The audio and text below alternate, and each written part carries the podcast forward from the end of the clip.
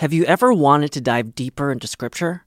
If so, you're in luck, because every day there's a new Scripture reflection from the thoughtful staff at America Media, thinking through big questions together, like what do Catholics believe about guardian angels? And what can Gen Zers take away from the Gospels? If you're already a subscriber, you can access these reflections in your email inbox or on our website. If you'd like to become a digital subscriber, it's easy to do. Just visit americamagazine.org slash subscribe, and you'll have full access to America's Scripture Reflections.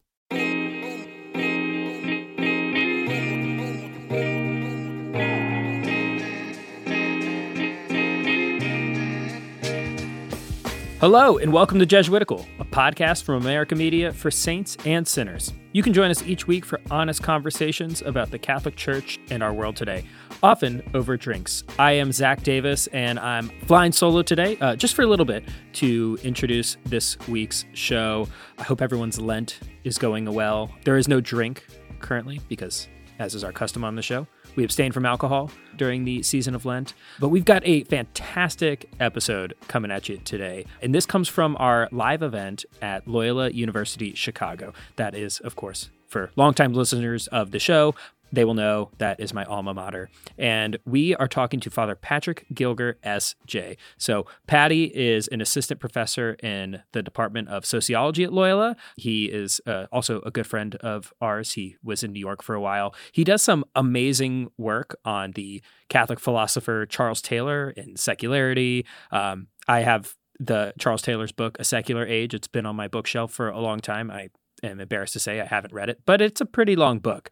Um, he wanted to talk about that, but we really thought that we should uh, bring it down to earth because we were having it on campus at night. Uh, we recorded in the beautiful chapel at the Jesuit community at Loyola. We figured people didn't want to go to class during the day and during the evening. So, what we landed on was what the hell should I do with my life? God, discernment, and vocation outside the college bubble. Uh, Paddy is a self described uh, old millennial, um, and Ashley and I are also firmly in the millennial category. So, we're, we're talking to uh, Gen Zers, and but Paddy's also posing questions for us. So, it's really a roundtable conversation about sort of how we figured out what we want to do with our life. I'm still figuring some of that out. So while we think it was super useful for college students, we I, am sure that uh, the rest of our listeners are also going to find this conversation uh, really edifying because um, everyone's been there, right? Everyone's always wanted to know, you know, am I on the right path? Am I doing what God wants me to do? Um, we we don't stop asking that question when we leave college campus. So, want to give a huge shout out to Loyola University Chicago's campus ministry, Mike Murphy and Katie Arnold of the Hank Center for the Catholic Intellectual Heritage, and Ignatius House, the Jesuit community, for hosting us. We were, as I said, we were able to record in their beautiful chapel there. And that's a place I got to go to Mass when I was in college. So, it was really special for me to be back on campus. So, that conversation with Father Paddy is coming up in a bit. But before we get there, I wanted to extend an invitation to you for the month of March. America Media, which produces Jesuitical, and it's where Ashley and I work, they're extending a special offer for Lent throughout the month of March to you subscribe for $1 for your first month. So if you've been thinking about subscribing to the best Catholic magazine out there, uh, there's never been a better time. You can get uh, our daily scripture reflections. Um, you'll get behind the paywall on our website. We have a new app where you can read scripture reflections that Ashley and I and our talented colleagues write. And you'll get access to the Zoom events that we've been trying out, um, which have been really really fun and dynamic uh, and they've been subscriber only so far so if you want to get in on some of that you can uh, try it for just a buck for your first month so visit americamagazine.org slash trial that's how you're going to find the dollar offer. Um, that link is also going to be in our show notes. So once again, uh, pull out your phone. It's americamagazine.org slash trial. And look, I know a lot of people listening to this already have a subscription that you're already locked into the America Media cinematic universe, but we're trying to grow our audience. So if you know someone that would be interested in a magazine like America, please, please tell them about it. Please tell them about this special dollar trial. It's a really great time and opportunity to bring new people in. And now, stick around for our conversation with Father Paddy Gilger.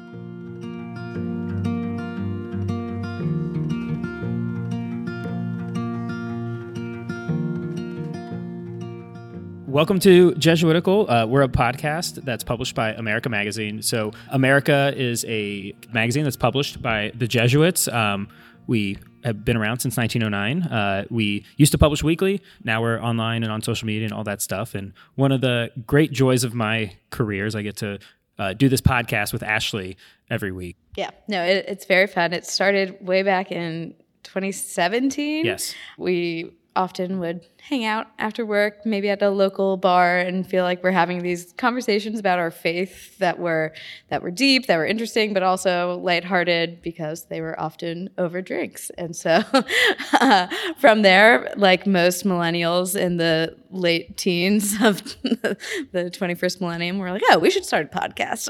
Yeah. Other people should be in on these enlightening conversations that we're having. We quickly realized that between the two of us, it was not enough to to actually be that entertaining. So we decided we should usually have a third person to interview and talk to and and mine for deep uh, spiritual insights. Yeah, that's right. So we're delighted to be with someone I'm sure all of you know, uh, Father Paddy Gilger, and we were thinking about what to talk about tonight. And Paddy said uh, Charles Taylor, and we said no. Correction, I said Charles Oh, yeah. Taylor. and Yeah. you said no. I said no. Um, but I didn't get a vote. that's right. Yeah, we didn't ask you. Vow of obedience. yeah. um, but one thing we we try to model on the show is we we don't have all, everything figured out. We we hadn't when we started. We're getting close now, but still not quite there. But I remember feeling like that in college too, like just trying to like understand where I fit in the world, where my life was going. Um, I did a lot of praying about that in this very chapel, so this is really special for me to be here and talk about this. But we're kind of going to just like t- the title of the talk is "What the hell should I do with my life? God, discernment, and vocation outside the college bubble." And Paddy, you took issue with sort of the way we framed Wait, this. wait, wait, wait. Before we go real deep, I Okay. wanted I want to start on a lighter note. Like when you were like five years old, or when what was the first job you ever wanted? Like when you're like, when I grow up, I want to be X. Round table. I don't know, but it was definitely not a priest. Like never. It did not occur to me until I was in college. That's, That's sure. funny because I wanted to be a nun, but not for the right reasons. I lived like five, a f- four minute drive from Marymount College, and my thinking was, if I go to, if I'm a nun at Marymount, I can still come home, and my mom will do my laundry. Little did I know when you like become religious, people just do their, your laundry for you. I, I wish that was true. I currently have unfolded clean laundry on my bed. I had to. This shirt was not clean. I had to wash it to wear tonight. So wouldn't it be great if your mom was five minutes away to do? I do love my mom, but my mom never did my laundry. Oh, man. Uh, my dad did my laundry. So Hey. Uh, thanks for putting on a clean shirt for us. I usually do, but not always. Thank you. Um, I wanted to play uh, point guard for the Cleveland Cavaliers. Yeah, uh, they. So I'm, close. I'm still waiting on that phone call.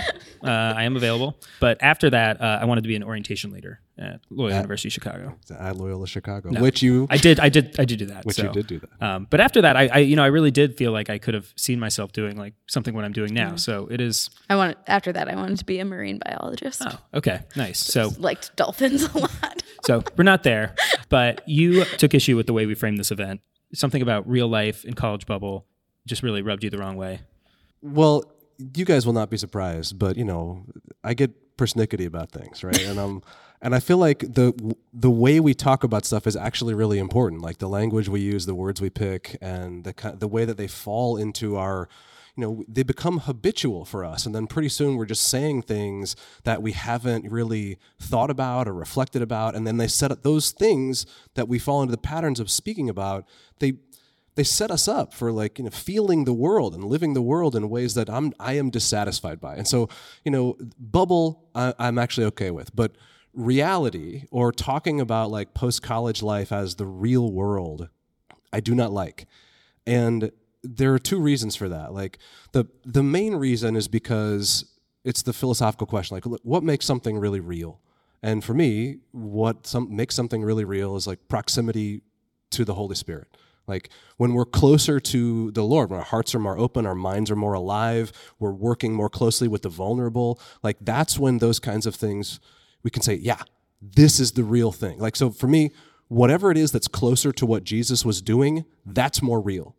And I'm just not convinced all the time that, you know, this other world it, where we have to, you know, work a nine to five or eight to seven p.m. job right now, or, and that kind of thing, and pay taxes and all this kind of stuff, and get a physician and go to all that dentist and all that. I'm like, no, like that's doesn't just that's Don't not have what- to go to the dentist. That's right. That's the real point of this. I'm an anti-dentite.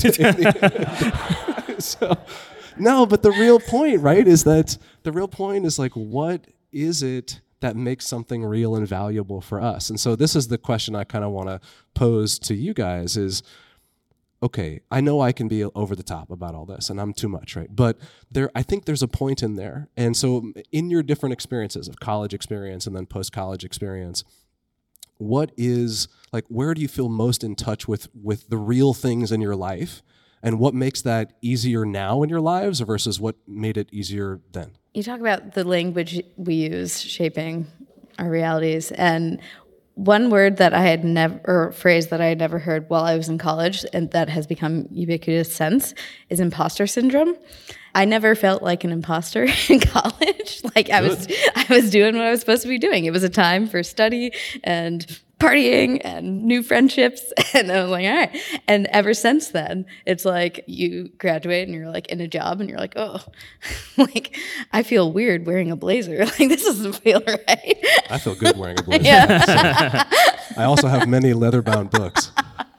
Um, but no, I since graduation, it, there is this like feeling of like, okay, so real life was supposed supposed to start now, and then it's like, once you once I graduated, it was like, oh, I guess now, I, yeah, no, I, I still have roommates, and so it's like I guess real life starts when I live by myself, and then now that I live by myself, it's like, oh, I guess real life starts when I get married, and then I'm sure as soon as if I get married, it's gonna be oh, yeah, like real life starts when I have kids, and it just like keeps getting deferred, and if that's how. You, I don't think it's a great way to approach it, and, and I'm trying to get out of that way of thinking, um, but that does feel like it's been kind of the default.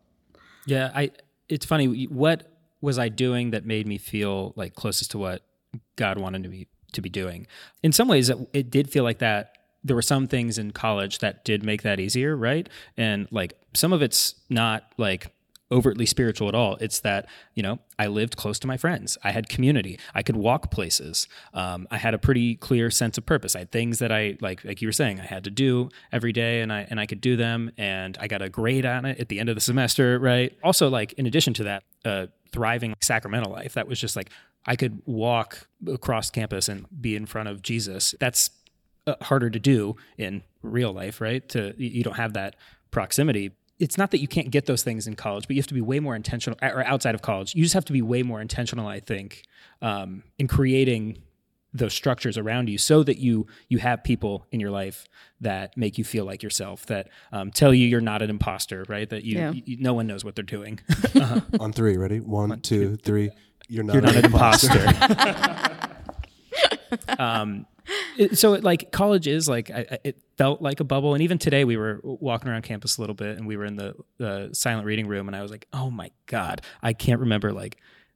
th- th- I wanted to like shake someone and be like, "What you're doing is so awesome." I'm going to say that to all my students when I assign them more reading. it's like, and then I was escorted out of the silent reading room. Um, because it is, it does feel like this privileged time to be able to like really take some time away from economic production to explore some cool things and, and meet new people. I do think it is a time of privilege, right? And I guess what I feel like is that it's a time where college at, its best, right, can be a time where you you let your heart start getting attuned to the things that it really wants like as an adult you know? And so i guess i have this you know i'm interested to hear the two of you what has happened like in your lives since where did you feel like in college that you got a chance like you're you know, you're there and you're doing all these things there and there is a sense of normal purpose and everyday life there and you're getting to study and you're around your friends there's there's liturgical life and opportunities. Was it a sense then that your heart was able to kind of find its north pole like it was magnetized properly? And if so then what is it like to try to find that north pole afterwards like really what i wanted was like what helps like what helps find that same north pole elsewhere I was like, I was a wreck with that. It felt like the, the, the it was spinning all the time, right? I think because I like believed then like I there's there's an end date to this, and then I've got to like I think God cares about what I'm going to do after that, and I've got to figure out the right answer to that. And if I don't, Yes. I'm like I'm going to fail God, in like life will be like on a, this path that is like not alterable at all. Um, and I think just having like some people tell me to calm down was helpful. but right, and and and you, I think the thing that I came to learn is that God cares what I do every day. Right, it's not just like what I do with me. He does care what I do with my life, but it's much more manageable. It's like, okay, what am I supposed to do today? Right. So like poke my head up. What are what's in front of me? What choices should I be discerning? Um, and go from there. And then if I make the wrong choice, there are more choices to be made, and God cares about how I react to those as well. So, is it the case? It sounds like it's the case that you, in your experience, God does not like only knock once at the door of your life. Exactly. Yeah. And that, but and it, it sounds like duh when you say it out loud. Back then, it's like okay, I either have to figure I have to figure out if I'm gonna be a priest or if I'm gonna get married, or if I'm gonna get married, I have to I have to marry the right person, right? And if I don't, it's gonna be you're, you go you go down that path. As child of divorce, I was a mess, like thinking about that kind of thing. Um, and I, I, I my, my wife is listening, I did choose the right person. She is amazing. yeah, by she's the way. yeah, way way out of my league. Um, but Can yeah, and- confirm. yeah, yeah. You can say that. I can't say that. But you're right. God, God is knocking on the door every single day, and you, you have to find like what are the tools in your life that help you listen to that. I think. I want to hear from you, Ashley. But like, do you have a sense of like what those tools are now? Like, can we deepen that for a second? It's the stuff I said earlier. It's like good people in your life, right? Like regular participation in a good church community. It's hopefully a sense of purpose. Like I do, like I get to go to work, and some days it feels like I'm pushing a like boulder up a hill, but like I ultim- I, I- know it's at the top of the hill most most of the time. So like that sense of purpose, I think it's a lot of the same stuff that you kind of feel here when you feel like your heart's on fire. failure it feels to me like i feel in my own life as a jesuit as a priest that failure when i am oriented towards a purpose i know god wants for me is much less intimidating than not knowing where i'm going Yeah. right like i'm actually okay with failing once i'm like oriented towards the lord but that orientation is not always easy sorry ashley i wanted to hear from you too on this Yeah, I bring it back to imposter syndrome. I think I um, talking about discernment in my college life. I, I get that feeling. It's like, oh, I'm, I'm not the one to talk about this because I grew up Catholic. I, you know, it was very like, okay, confirmed everything. Didn't think too much about it. Get to college, and do have a, a, an experience of conversion where I feel like, oh, like this is my faith. It was a state school. I did not have Jesuits around Godless me. place. the University of Virginia. Yeah. um, and so I think in college I became very religious. The opposite, like re- religious but not spiritual. Like, Yes. And when I think about what does God want for me in that time, if I'm honest, it was like I was more influenced by my econ class than by anything a priest said to me. I like I took econ 101 and I was like, "Oh, this like works with my brain."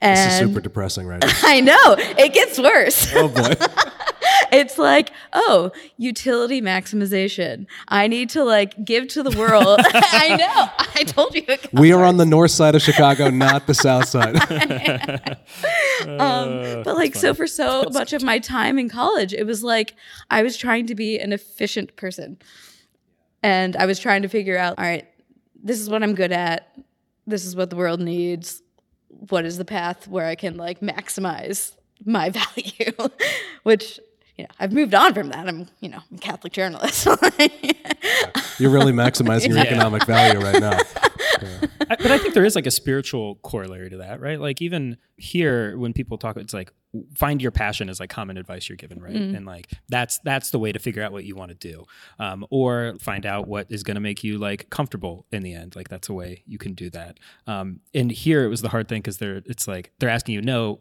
what what does God want from you? And that's like that was way less clear. yeah and that me. was that was just like not a question i ever like really when did you get that question first see again imposter syndrome like i feel like it's so easy to see like looking back like doing the examen of my last like 15 years but in the moment i ended up at america because i was following father james martin on facebook and he posted that they were hiring an assistant editor and i was like that sounds cool okay, so I think there, there there can be a way where that's like you know you kind of feel like this is luck or even like depressing, like well I don't have to plan anything or whatever. But no, like so even if that's the case, there you've continued to make that choice ongoingly in your life to participate in this ministry over the Yeah. last dozen years. Then, so if it, if it wasn't looking forward, being able to do it, Hmm. what what is it like looking backwards and see like what is it that has helped you to remain faithful when that kind of you know the the resonance of the call started to reverberate inside your heart. I will say, moving from my godless state school to working at a Catholic ministry and talking to people who gave me the language to be like, oh, okay, like it's not just serendipity. You're here, and what's what's the reason? Think about it. um, and so I, I have been doing that for. I've been at America for ten years, and just you mentioned like the importance of like relationship and community and it's just like when you find yourself in a place where like you're surrounded by people who support you challenge you care about your future care about yeah everything about you it's it, it's it's hard to look anywhere else.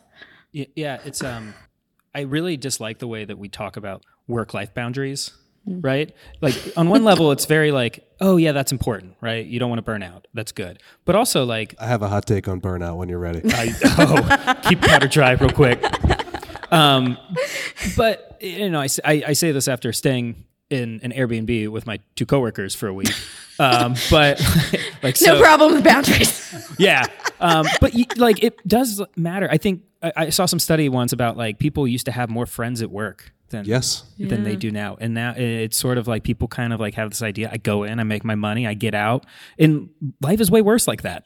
My dad raised us, you know, he was a stay at home dad in the 80s, right? So, which had never happened in rural Louisiana, which is weird enough as it is, right? But then he, when we were, when we were in high school and, you know, old enough, my two little sisters, he, uh, he went back to work, not because, like, sure, it's nice to have like an extra X amount of money, whatever he was making. But I asked him, I was like, Dad, what do you really want? He goes, I want to go make some friends. Yeah. Exactly like Well, this. well, and like so, people spend like so much effort trying to like save up the right amount of money so they can retire early, and then they retire and they're like, "This is terrible." my mom just joined a women's group in, in Arizona. And I'm like, yeah, this is great, mom. Yeah. Go hiking with the women's group. Read the book club, you know? yeah, yeah. And so like, Go back to college. yeah, it's like the things that keep you engaged um, in that in that vocation, in that call. It really is like it's just companions. It's simple It just comes down to simple stuff. But the way we try to like convince ourselves that we don't need any of those basic things is remarkable. that it's possible to do alone or via social media. Yeah, exactly.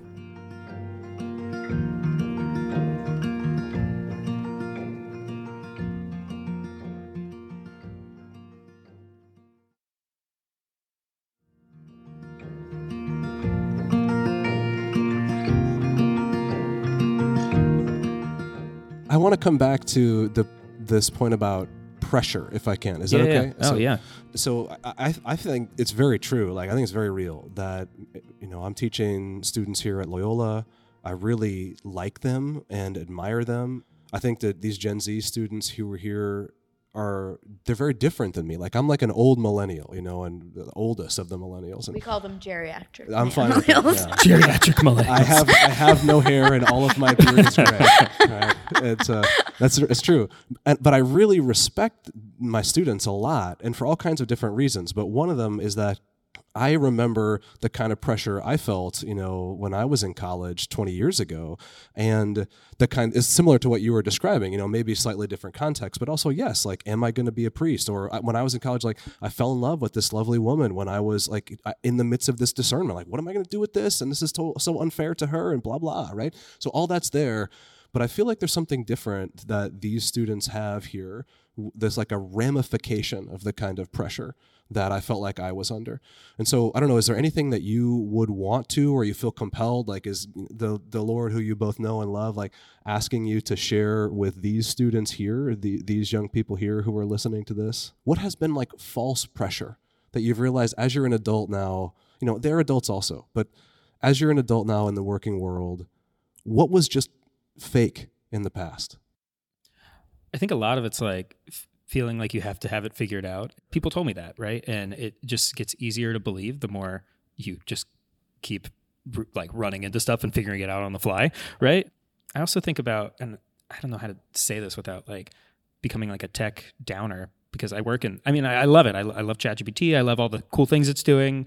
But there was a real richness in some of the tech poverty that I had. Like when I wasn't, like, when I was here, like Instagram existed, but no one really posted on it. You weren't constantly like comparing yourself and like your experiences and your vacations and how much time you're spending working or like how many kids your friends have or like you weren't doing that back then it was you were much more limited to the people around you but and, and this is the the twisted thing is like the way that social media has changed from like I'm looking at Ashley's posts to now I'm looking at a feed that has been designed to make me feel bad about myself and I just keep swiping, right?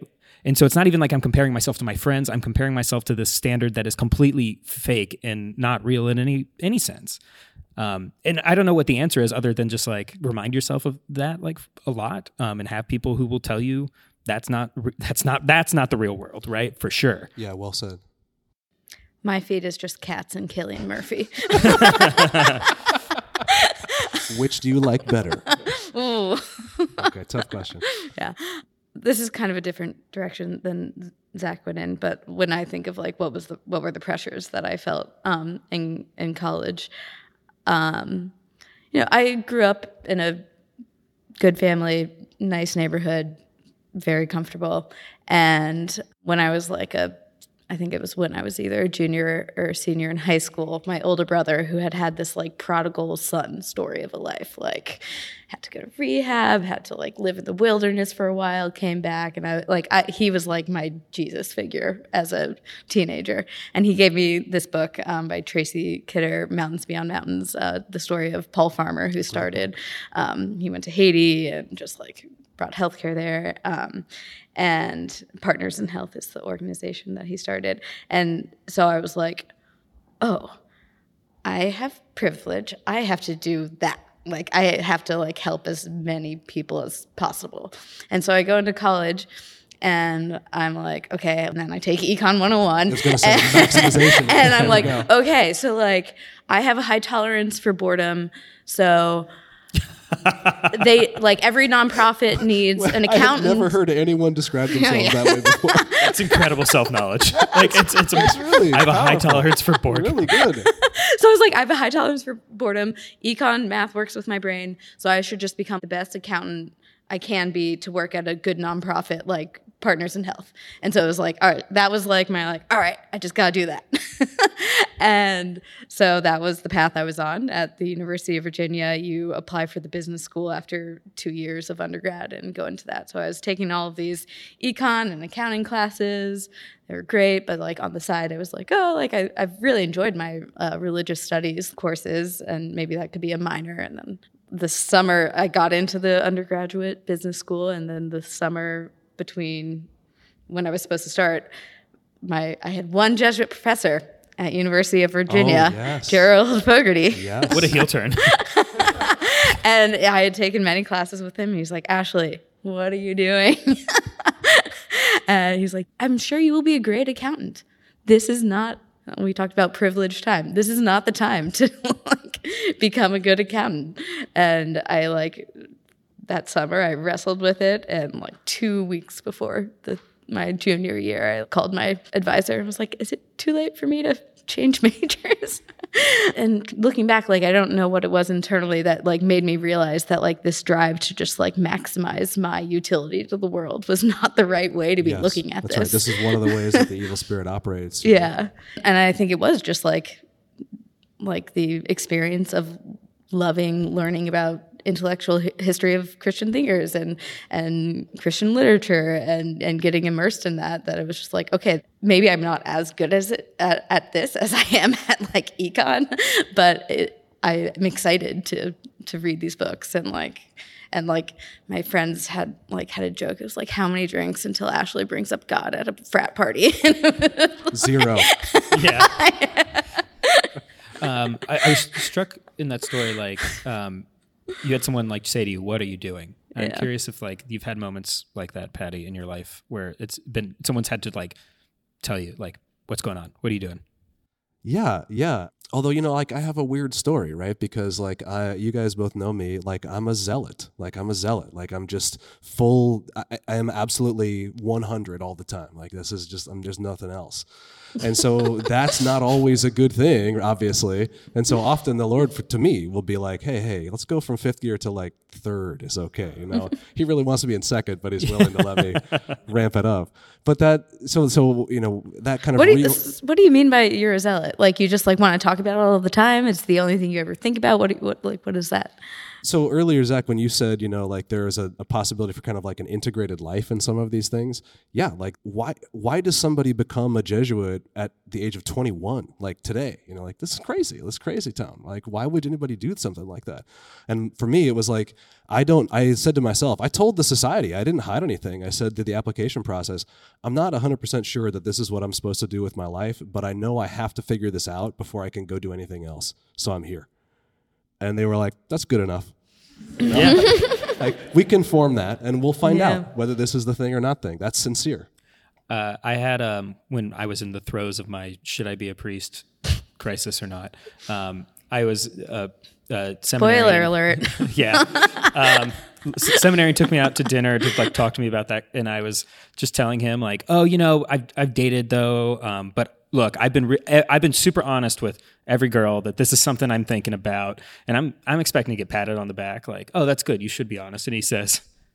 Have you ever considered you've never had an authentic relationship because you put girls on guard right away? no, I had not thought about that. this is me not saying anything right now um, and that was that was a moment where you know you think like you're going down this path and someone just has to like Yeah. just hit you in the head with a ton of bricks and i think if you can find those people that are willing to tell you that regularly that's good but sometimes it comes I, like i wasn't that close to this person that told me that. Well that can be a gift like those moments of contact that way. And I, I find for myself that's one of the reasons i'm most grateful to the society of jesus is because i live with most of the men are in you know their first studies their philosophy studies here in chicago and they're fantastic guys and getting to share the house with them, it keeps me accountable in all kinds of different ways. Let me a quick example, and then I want to come back to this question of community because this is my community. Is that the the we just the other day were doing a little conversation, a house meeting about how we're going to try to live next year because we're moving from one house to the other. Fine, and um, so you know, look, I'm 43 years old. Like I'm a professor at the institution. I'm busy. Like I don't have any time. I have no spare time, right? And so we're talking about though, like, are we going to have a house cleaner come in and like you know clean the bathrooms, right? Are we going to have a cook? Like how often? Like what are we going to do with the logistics of the house, right? And I'm like, yeah, we need to cook like six days a week. And I'm like, yeah, we need a house cleaner like every day because like I don't have time for this, right? Now that's false in some ways, but these young men, they didn't just challenge me. They said they started talking about their invitation they were receiving from Jesus about how he was asking them to live. And it kind of made me go, right, right. That's not what I really want. That's just easier. What I really want is the same thing you guys want is that contact with the Lord. Like I took a vow of poverty. Let me try to live it. Let me try. Right. And there are all kinds of moments where a community for me challenges me to be the man that the Lord actually wants me to be. Like Jesus is not satisfied with who I am now. He loves me, but he's not satisfied. And he wants more. And the society, like my community, is a pathway for him to get what he wants. And so the thing I want to say to you guys, like you've talked a number of times about the transition from college to post college life, needing to intentionally, you said, Zac, which is a, such an important word, but also drives me crazy, but intentionally seek out uh, these kinds of community that can offer you that. So, how do you do that? How have you done it? And what's it like to fail and to succeed? my wife and I talk a lot about like part of our ministry as a married couple is just like showing up. Um, Yes to that. and, and you know to each other but also just in the people in our lives like they're like someone wants to have um, some insane brunch that's going to cost us like 80 bucks and it's like it, it's not something it's not the way we'd want to spend our like sunday morning but you know what? It's their birthday. They're, they're not going to remember like things we say at this brunch but they're going to remember that we were there. If there's a big moment happening in someone's life it's like and, and i can't be there i got to make the phone call. The, a metaphor i heard once it's brilliant. They're like these little fires and um, sometimes you need to throw another log on a fire, right? And I think of logs as like big experiences. So these are like a vacation or a trip or you stay in their home. But sometimes all you need to do is just like throw on like some some kindling or some you know, maybe it's a phone call, maybe it's Bring going the out one night. marshmallows for the s'mores. Yeah, yeah, exactly. And plus side to me is I, when I am present, I feel like I'm really with the person in front of me. And if someone is I'm out of sight, out of mind, I fail even with some of the people like I would say I love the most that are most important to me. I've treated them like, uh, oh, it's good. Our, our relationship is fine because I can't see it.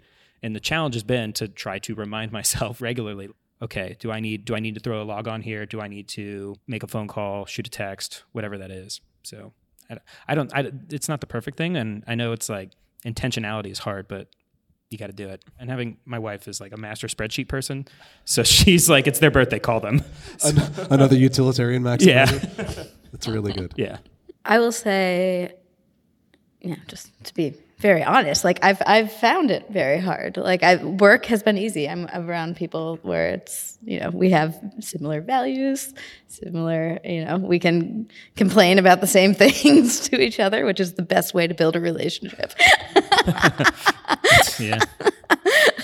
Um, people in honors, I know you know the feeling, right?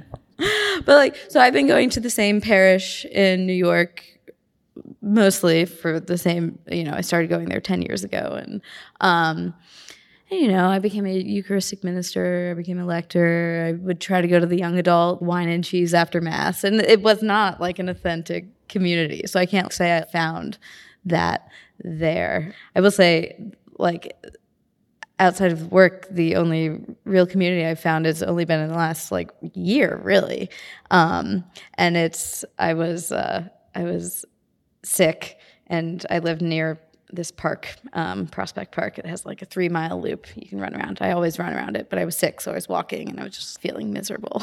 and um, I saw these like this group in like neon yellow shirts, like laughing and running, and I was like, oh, I wonder what, what's going on there. And they it said Achilles on the back of it, and I was like, all right, let me Google this. And it turned out to be this running group where they they pair runners with um, kids with intellectual or physical disabilities. Awesome. And I was like, oh, I love I love the like low hanging fruit, like donating blood. Favorite t- form of donating. It's free. You get snacks, and it was like, oh, I'm gonna run around the park anyways. I can do it and do it with these really fun people. Just don't do it after you've donated the blood. Yeah.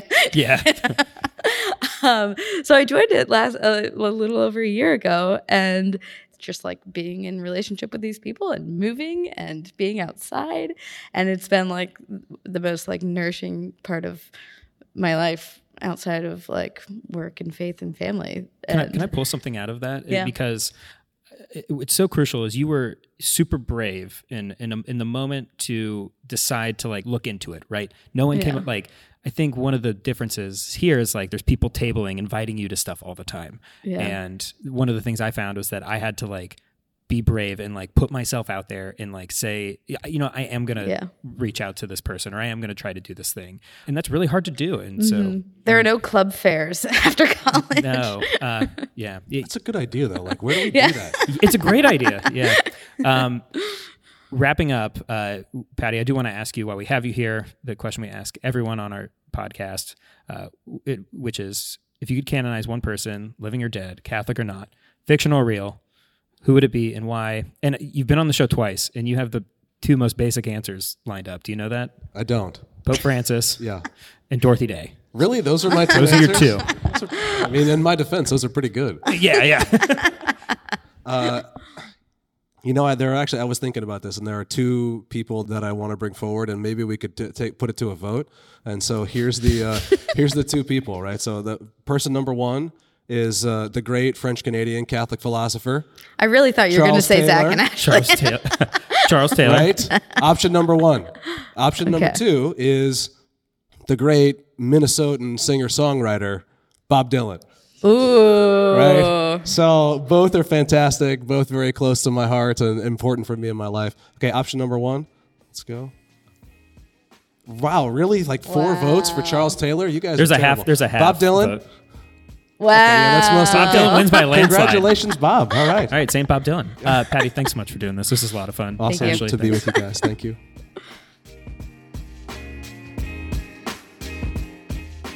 Jesuitical this week was produced on location by Sebastian Gomes. Kevin Christopher Robles is our sound engineer. Faith Formation provided by Father Eric Sundrup and Paddy Gilger this week. You can follow us on X and Instagram at Jesuitical Show. You can find us on Facebook at facebook.com slash groups slash Jesuitical. Please subscribe wherever you get your favorite podcasts. And if you're on Apple or Spotify, leave us a review, especially if you're inclined to leave us a five star review. Jesuitical was recorded this week on location at Loyola University Chicago. For America Media, I'm Zac Davis with Ashley McKinless, and we'll see you next week.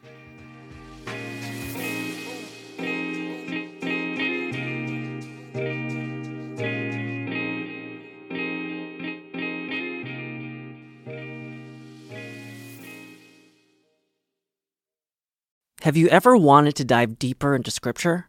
If so, you're in luck, because every day there's a new Scripture reflection from the thoughtful staff at America Media, thinking through big questions together, like what do Catholics believe about guardian angels? And what can Gen Zers take away from the Gospels? If you're already a subscriber, you can access these reflections in your email inbox or on our website. If you'd like to become a digital subscriber, it's easy to do. Just visit americamagazine.org slash subscribe, and you'll have full access to America's Scripture Reflections.